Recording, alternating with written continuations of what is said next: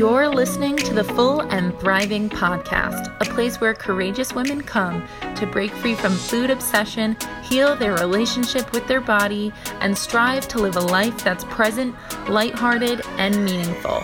If you're listening, my wish is that this podcast serves as a catalyst that inspires you to nourish your body, nurture your mind, and energize your spirit. I'm your host, Meg McCabe, a certified life coach and eating disorder recovery coach with a PhD in having a good time. Just kidding about that last part. Anyway, thank you so much for listening and enjoy the show.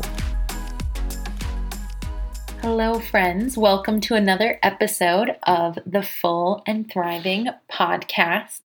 Today's guest is Serena Nangia. Serena is a body activist, community leader, and content creator. She is also the marketing and communications manager for Project Heal, which is the only national eating disorder nonprofit creating equitable access to eating disorder treatment. In this episode, we discuss big topics such as internalized oppression, making an impact in your community, and the power of systemic change. We also discuss some of the pitfalls of the body positivity movement and the unintended impact of social media on those around you. I hope this episode is enlightening for you and that it opens your eyes to something you've never learned before. Hello, everyone. Welcome to another episode of the show. Today, I have the amazing Serena Nangia on with me. Hi, Serena. How are you today? I'm doing so well. How are you? I'm doing really well. Thank you so much for joining me. I'm excited. We have lots to talk about. Yes, we absolutely do. For those of you who are listening, I have been coordinating a really exciting event with Serena behind the scenes because Serena is the brand new marketing coordinator for Project Heal. And Serena, how has that been for you just transitioning into a new role? I've done some marketing roles here and there, but to be able to work for Project Heal, which is an organization based on equity and social justice around treatment access for eating disorders, is just incredible. Um, this is the first full time person they've ever had for marketing. So I'm getting to kind of build the role based on our needs. And that also brings with it some challenges and just kind of navigating everything. But I feel really comfortable in it and I get to do what I love every day, which is amazing. I can tell that you are so aligned with this role just based on what you're passionate about, what your personal mission is, and then the marketing skills. I'm like, oh my God, it's so exciting. It's just very exciting to see and meet you because I've been seeing how great it's been just to watch Project Heal's marketing transform over the past few months. Thank you. A lot of people have been mentioning it, and um, not to me, but even to my coworkers, and they've been passing along the messages. And I'm like, I'm just doing what I do, but I'm really glad it's working. it's working. It's working. So, anyway, just wanted to comment on that. And I kind of wanted to just start the interview really by asking you what inspires you to become an activist for individuals with eating disorders? How did you get involved in this field? It's pretty cool. So, Project Heal their founders were 15 when they founded Project Heal. And I also started my work as an activist and advocate for eating disorder recovery when I was 15, which is a really cool alignment. I was raised to talk about and stand up for things that I believe in. And I was also raised by two medical professionals. My dad's a doctor, and my mom was a nurse. And so when I was in high school. I was feeling uncomfortable with my body. I live in a larger body. I will talk about like I, that I use the word fat to describe my body and had a lot of body image issues myself and joined a club that was about peer education, about body image, eating disorders, media awareness. And that was my first discovery of kind of this world that exists. It was run by a nonprofit called Rebel, which no longer exists, but was a huge impact in my life. And, and I still connect with the people to this day who founded that. And then, you know, a year into working with them, doing advocacy within my high school, and learning about all of these issues, I found out that my younger sister had been dealing with an eating disorder at that time for almost a decade. And she's three years younger than me. I have three younger siblings, so this is just one of them. Um, I've spoken with her on my podcast and she shared her story, but really seeing her struggles in ways that you you know there's a lot of stereotypes around what people with eating disorders look and act like and if you don't have a really nuanced understanding of what eating disorders are it's really hard to notice so even like my parents they started noticing certain behaviors but because i was getting trained in this through my club which was amazing i also started to notice smaller behaviors and my sister and i didn't talk about it for a long time and I didn't really realize how severe it was. But she lost a certain amount of weight within a, like a month, and that was like the height of her eating disorder. And then my parents took her to see outpatient therapists and dietitians, and she never got to the point where she was in IOP or inpatient, but she definitely could have. If things don't get caught quickly, it can happen very easily where you get really sick. And she was already really sick, like you're a growing teenager. I mean, you're a person and just like not having the nutrients and then also having just a really diet culture mindset and compensatory mindset around exercise and just not feeling okay in your skin is something that a lot of people my age at the time when I was 17 and also now when I'm 24 like it feels like everybody is not feeling comfortable in their own skin. And so that was really how I got exposed to the impact of eating disorders, being in a household with somebody who had an eating disorder.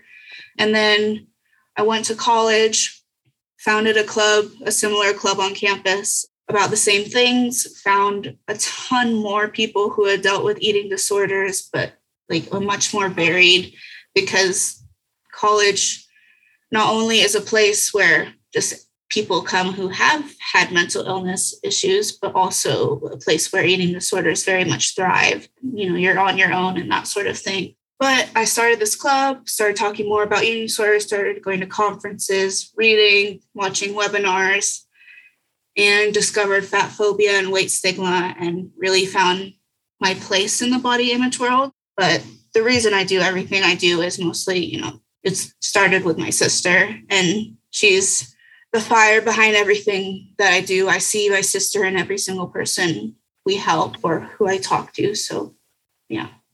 Wow. Thank you so much for sharing that part of your story. Is your sister well now? She is. Yeah. She's in her junior year of college and she's in recovery. I think still struggle every once in a while, but in general, like she's not engaging in actively in eating disorder behaviors.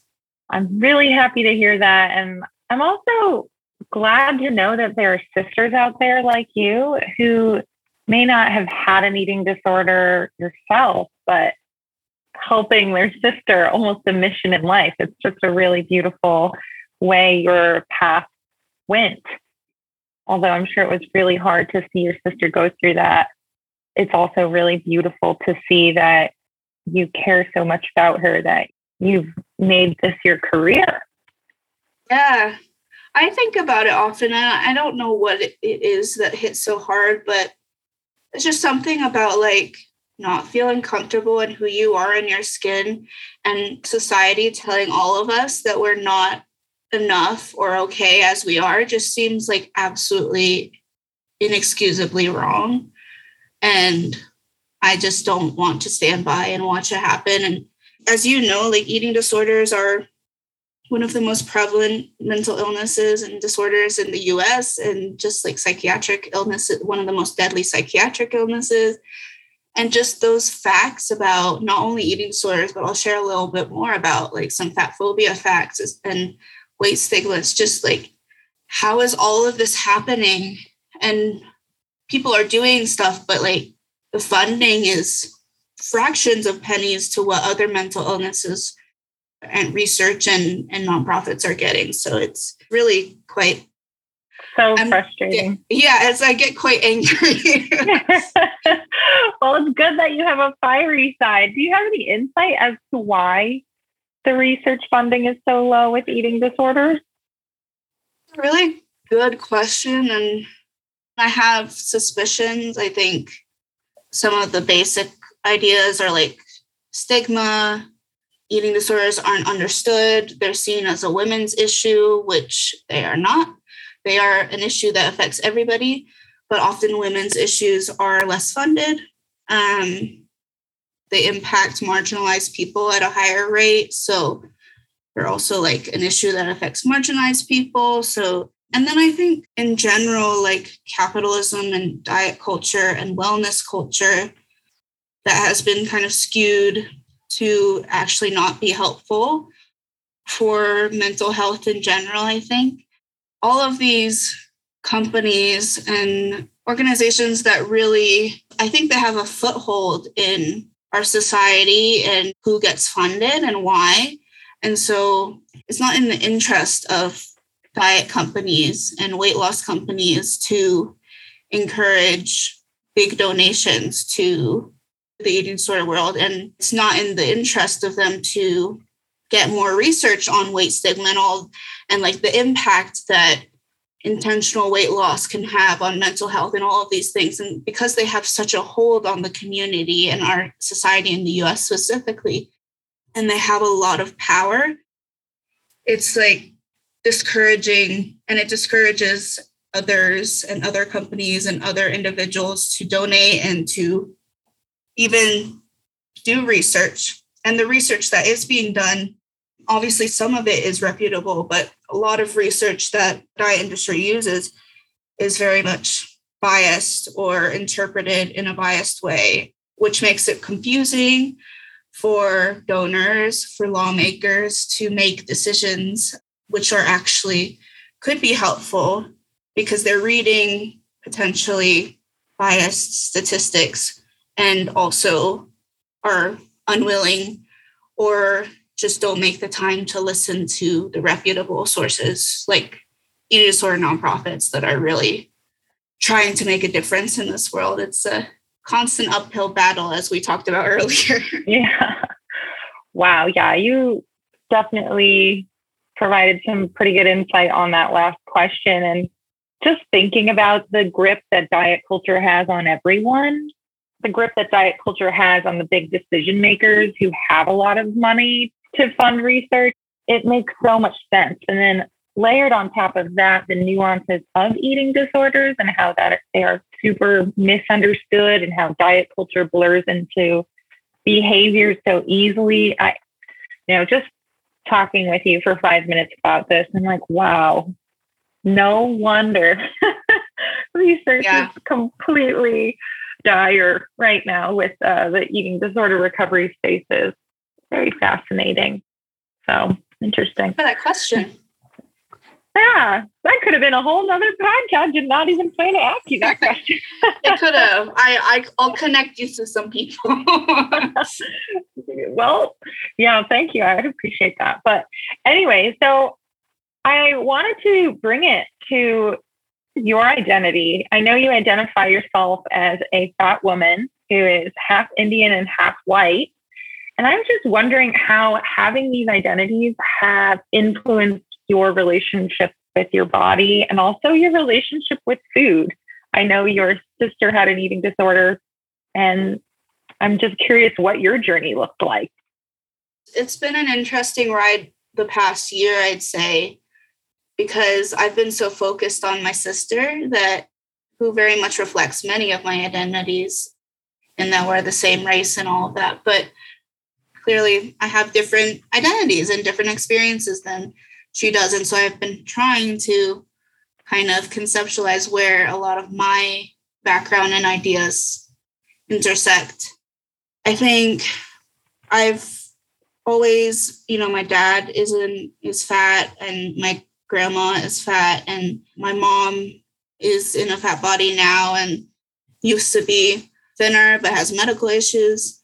And then you add like trauma and I have triplet younger siblings, so I'm the oldest of four and I was a second mom to them.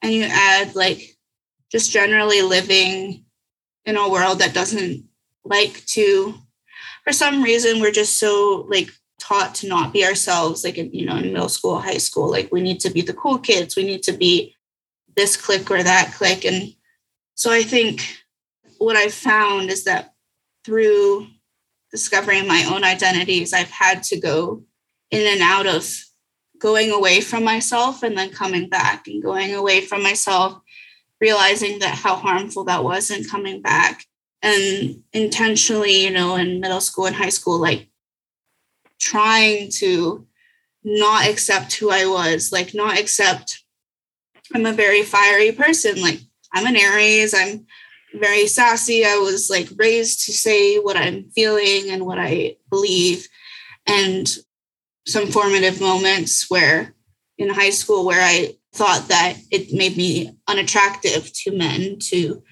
be loud and I guess confronting kind of these issues in society. Like I intentionally took a step back from myself.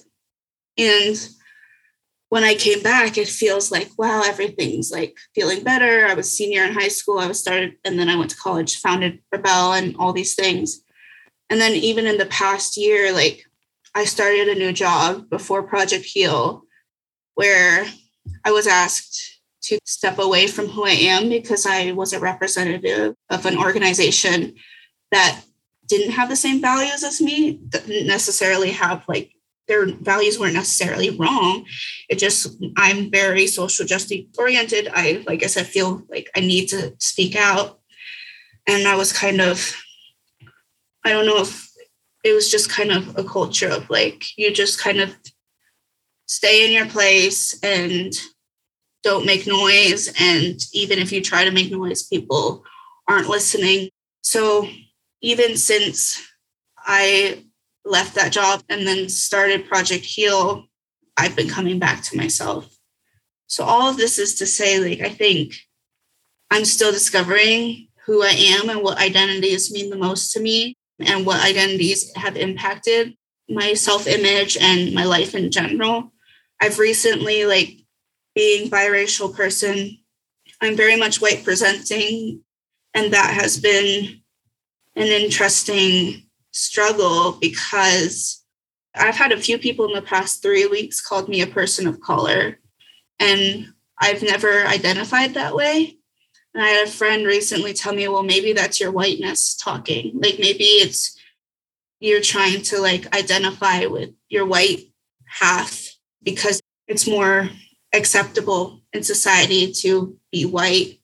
Um, that's something I've just been dealing with in the past two weeks. I think being a fat woman, I can tell you stories about weight stigma. I'll tell you some facts and makes life a little bit harder because mm-hmm. you're always like combating all the different forms of oppression the four I's of oppression ideological interpersonal institutional and then you also have internalized so mm-hmm. internalized oppression is like one of the most least talked about but it's why like often hate themselves and are constantly trying to lose weight is because they might believe that them being a fat person is wrong, that they've been taught internalized hate and internalized oppression. And so I've really been working on that for the past eight years since I started this work, in addition to all the institutional, ideological, you know, inter- interpersonal oppression and systemic issues that I'm constantly working against. But I think self work and self awareness and constantly learning is just what I'm doing right now. So I think it's really important to hold complexity and hold confusion. Like, I can't give you a straight answer on this question because I don't know. And like, I don't think anyone truly understands every facet of their identity, but especially me being like 24 and still really learning about all this. I appreciate the complexity and confusion, even though it's difficult. it sounds like a constant journey of growth and understanding and awareness. And it's just amazing to hear how aware you are of all of this and just making the comments about being biracial and the confusion you feel there and identifying your friend making that kind of sounded like a world confronting comment a little about identifying more with the white part of yourself and the part of yourself that's a woman of color, right? And then also. Unpacking your own internalized oppression, especially in the form of, I'm assuming, internalized fat phobia from diet culture. Sounds like a big mountain to climb in that way. So, when it comes to internalized oppression, can you speak a little bit more about that, just in case people listening have never heard that term before? Yeah, well, it's, I mean, most people haven't, and it's a kind of complex idea. So, when it comes to any sort of identity that has been marginalized, like, for example, like I was saying, kind of being in a larger body and fatness, because I'm experiencing so many messages from outside telling me that how I look is wrong. I should lose weight. I am unhealthy. I am not attractive or I'm over sexualized and fetishized. All these things are coming from outside. And then I was also born in the US. So I was born into a culture that I immediately started receiving messages from diet culture saying, you need to be thin. You need to also, you need to be white. Like you need to maintain certain beauty standards that are the most acceptable and I was taught that if I don't do those things or if I maintain this fat body, that first of all, I'm less safe because I'm constantly being thrown insults or microaggressions. And also that I'm less likely to, for example, fat people get hired at lower rates, fired at higher rates. They're paid $1.25 less an hour than their thinner counterparts with the same qualifications. 80% of emergency rooms don't have scanners equipped to scan and fat folks. So it's like all of these things that exist outside make me why would I want to live in this body? Like I should hate myself. Like I should feel like I should be oppressed. I should be called these names.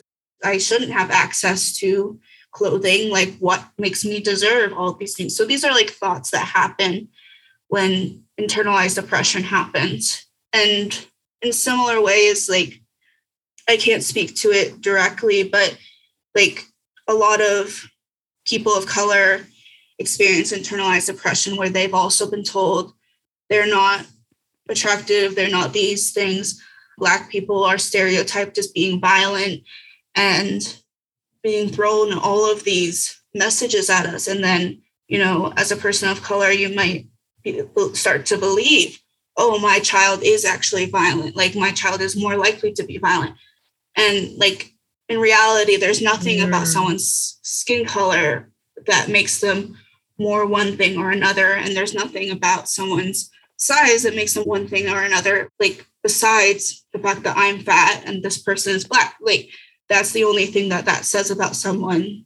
There are many cultural aspects that come with being a, of a different race. There are many, I'm trying to think of maybe like a cultural aspect that might affect, you know, being plus size, like you can't, you don't have access to clothing as often. So there are definitely things that happen as a result of external oppression, but the internalized oppression is like just internalized hatred of starting to believe essentially you've been told these messages enough that you really believe them and to the point where sometimes people who have been marginalized speak up very loudly about the, those beliefs that have been taught to them and i can't speak for other people whether that is true or not but i know like my dad has been in a generally fat body all of his life. My grandma's the same.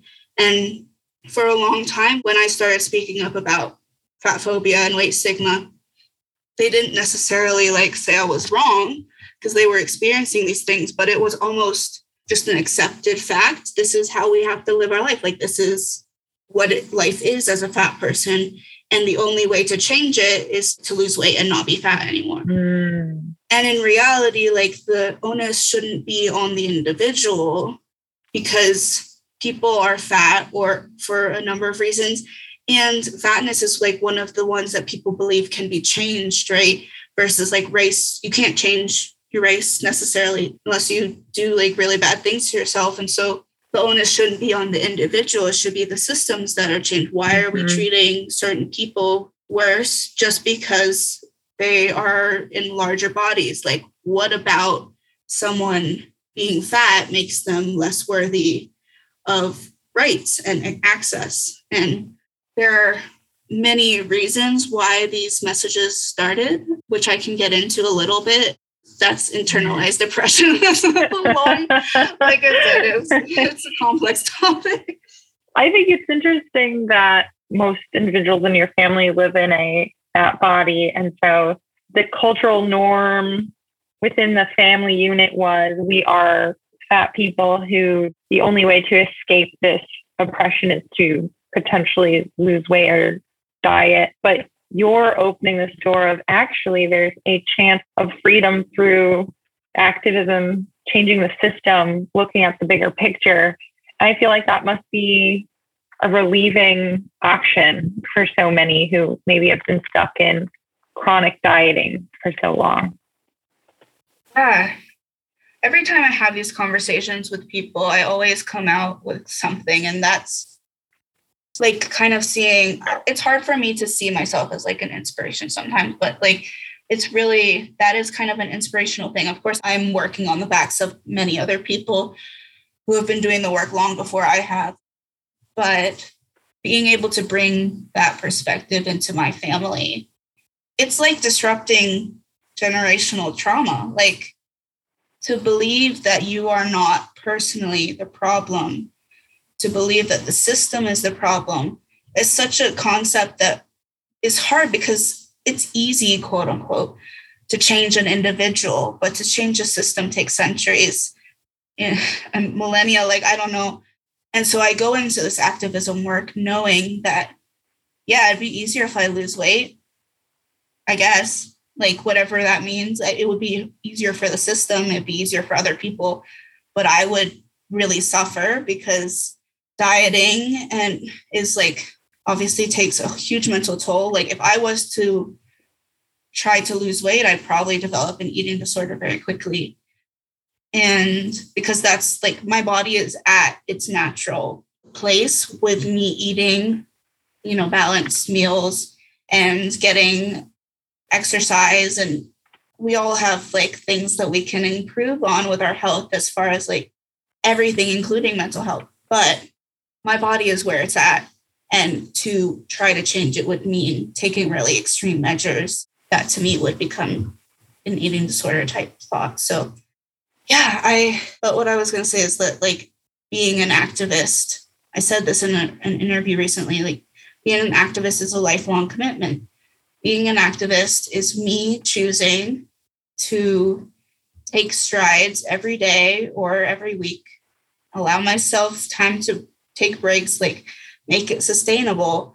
But to know that I'm going to try to make changes and I'm going to make small changes along the way through my family and through the organizations I work for and like being one of these people who speaks up when something is not fair and inaccessible for people but to also know that long term change through laws and through societal change of just discourse and messaging will take years, decades, centuries. Like messaging around bodies has changed every few decades. Yeah, I think that's a really helpful reminder for everyone listening is that might feel like a big heavy lift to change a system, but you can more easily and you obviously it's not your responsibility, but maybe through your actions have a positive influence on your family, you know, and set the example of a different option. I know when you were talking, I thought about, you know, mental illness runs in my family. I had an eating disorder, but other mental illnesses run in the family. And growing up, I was taught to keep that on lock, right? We're not talking about anything related to mental illness. And I just started talking about my mental illness through my work.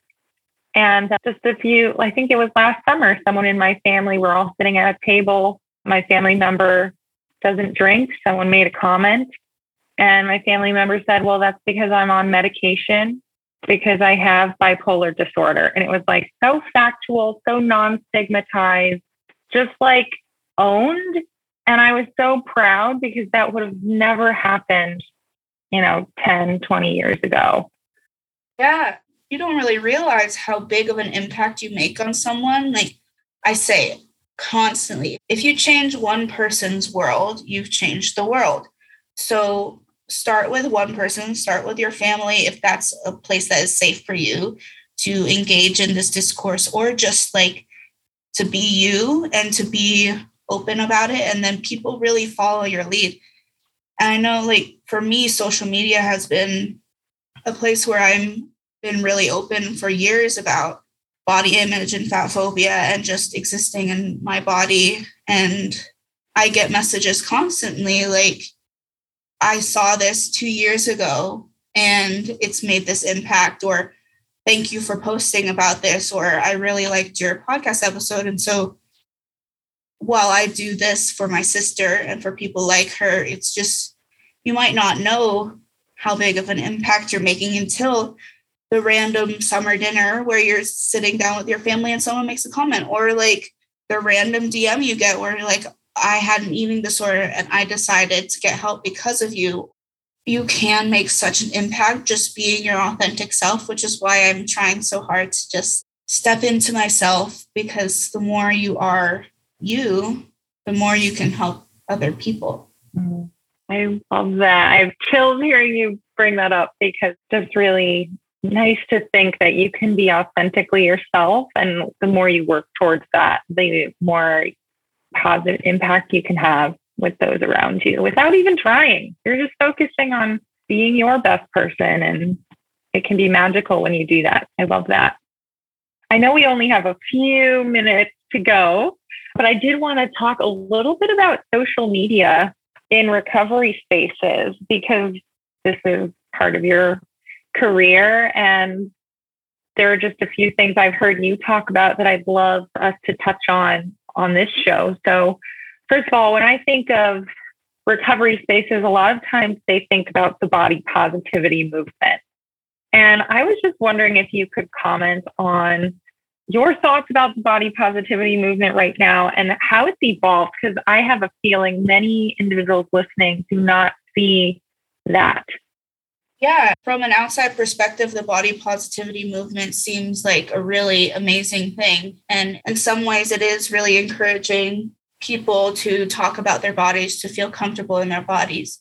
The origins, however, of the body positivity movement are in fat liberation, Black fat liberation, Black fat femme liberation. So the people who started the body positivity movement, as it's now referred to, were Black fat women, were fat people who were trying to create a space that was safe for them to exist in their fat bodies, to also lobby and to create a safer world where they have access to everything from clothing and space and seats to equitable pay and salary and abilities to get diagnosed. And there's a lot of weight stigma in healthcare. So when we think about the body positivity movement now, as it is, the idea is everybody should or can feel positive in their body. But the problem with this is that it ignores the origins of the movement, which is to not necessarily make everybody feel positive in their bodies, but specifically help people who don't feel positive in their bodies or safe in their bodies because of systemic oppression, because of all the reasons that I just stated. And so I used to have an account called Intro to Body Posi because I was at this place too. And I was like, body positivity is amazing. I get to be like, I am happy in my body, or I'm learning to be happy in my body. And there are so many nuances to body liberation, body neutrality, which I'm happy to talk about if we want to rejoin this conversation later. But the importance of recognizing that body positivity is kind of a starting point. It's kind of like an entrance into this world. It is so wonderful that people are feeling good in their bodies. However, not everybody has the possibility of feeling good in their bodies just because of what they say or what they feel, because their bodies are being policed, their bodies are being attacked daily, just flat out aggressions, like being yelled at across the street. I get comments constantly on social media, on my public social media about like, why are you fat? Just lose weight. Like constant negativity that I have to, as a fat person, decide how to move forward with. And I have a lot of privilege in this space because I've been taught to ignore those. And I am also in a smaller fat body. So that is to say, like, there's a lot of content out there that it looks really positive. Like, I know one of your questions was about how thin white women who kind of scrunch over and show rolls can be really toxic. And it's not because the way that their body looks. I mean, it's wonderful that we all get to find love and peace, hopefully, at some point in our life with our bodies. But the privilege comes, and I have to mention, you know, I learned this from a Black fat woman, Ivy Felicia. She taught me this. The privilege really comes when I'm standing up straight. I have a fat body and I have rolls. And it is privilege to be able to only have rolls when you bend over. And so to see that as a body positive moment is kind of strange because it's like people praise white thin women for bending over and showing their rolls and scrunching up. But then when fat people just exist with their rolls on their body, they are attacked on social media and in person and told that they need to change themselves. And so just existing in this space of being able to be praised rather than punished, mm. essentially, for the same thing is really harmful. Mm-hmm. It's really an eye opener, you know, as a thin white woman in general, whenever I hear these conversations and just observe, I learn so much. And I could totally see how, as someone who is you know, if I were to like bend over and show my rolls, I'm almost faking an oppression I don't have. and it's um it's complicated and a lot of people don't see it that way. At the end of the day, I think anyone being brave enough to show their body and celebrating their body online can be really powerful, but it's also interesting how it can be harmful without recognizing it. Yeah. Yeah. Well, I know that you have to skedaddle. You are just a busy lady. so thank you so much for being on the show. It was quite inspiring and informative. And I love collaborating with you. I'm so excited for a collaboration in May with Project Heal. And yeah, I just hope you have a beautiful day. Thank you so much, Meg. You're very welcome. And for everyone listening, could you share where everyone can find you? Yeah. So my personal activism is at the body activists on Instagram and Facebook. And then if you want to check out Project Heal, if you have any issues with eating disorders and want a free clinical assessment, that's at Project Heal on Instagram and I'd be happy to connect with you either place. I am leading both of those accounts. Woo! All right. Well, you guys know where to find Serena. So, Serena, take care and I'll talk to you soon. Thank you so much. Thank you. Hey everyone, Thank you so much for listening to today's episode of the show. Before I let you go, I wanted to let you in on a little something exciting happening soon inside the Recovery Collective. This May, the Recovery Collective will be collaborating with Project Heal to celebrate their 14th birthday with a two week recovery extravaganza on social media called the 14 Days of Healing. The cool thing about Project Heal is that they are the only nonprofit working to provide equitable access to eating disorder treatment. Project Heal also provides life saving support through treatment placements, free insurance navigation help, and cash assistance grants. We are so proud to be working with them because it will not only be impactful, but it will be so fun and connecting to those in the eating disorder recovery spaces. Registration for the event starts on April 21st, so please make sure you're following Project Heal and the Recovery Collective to sign up. All right, that's it for my big news. Thank you again for listening to this week's episode of the podcast, and I look forward to seeing you all inside the 14 Days of Healing event with Project Heal. We are so excited for it. Have a beautiful day, and I will catch you next time.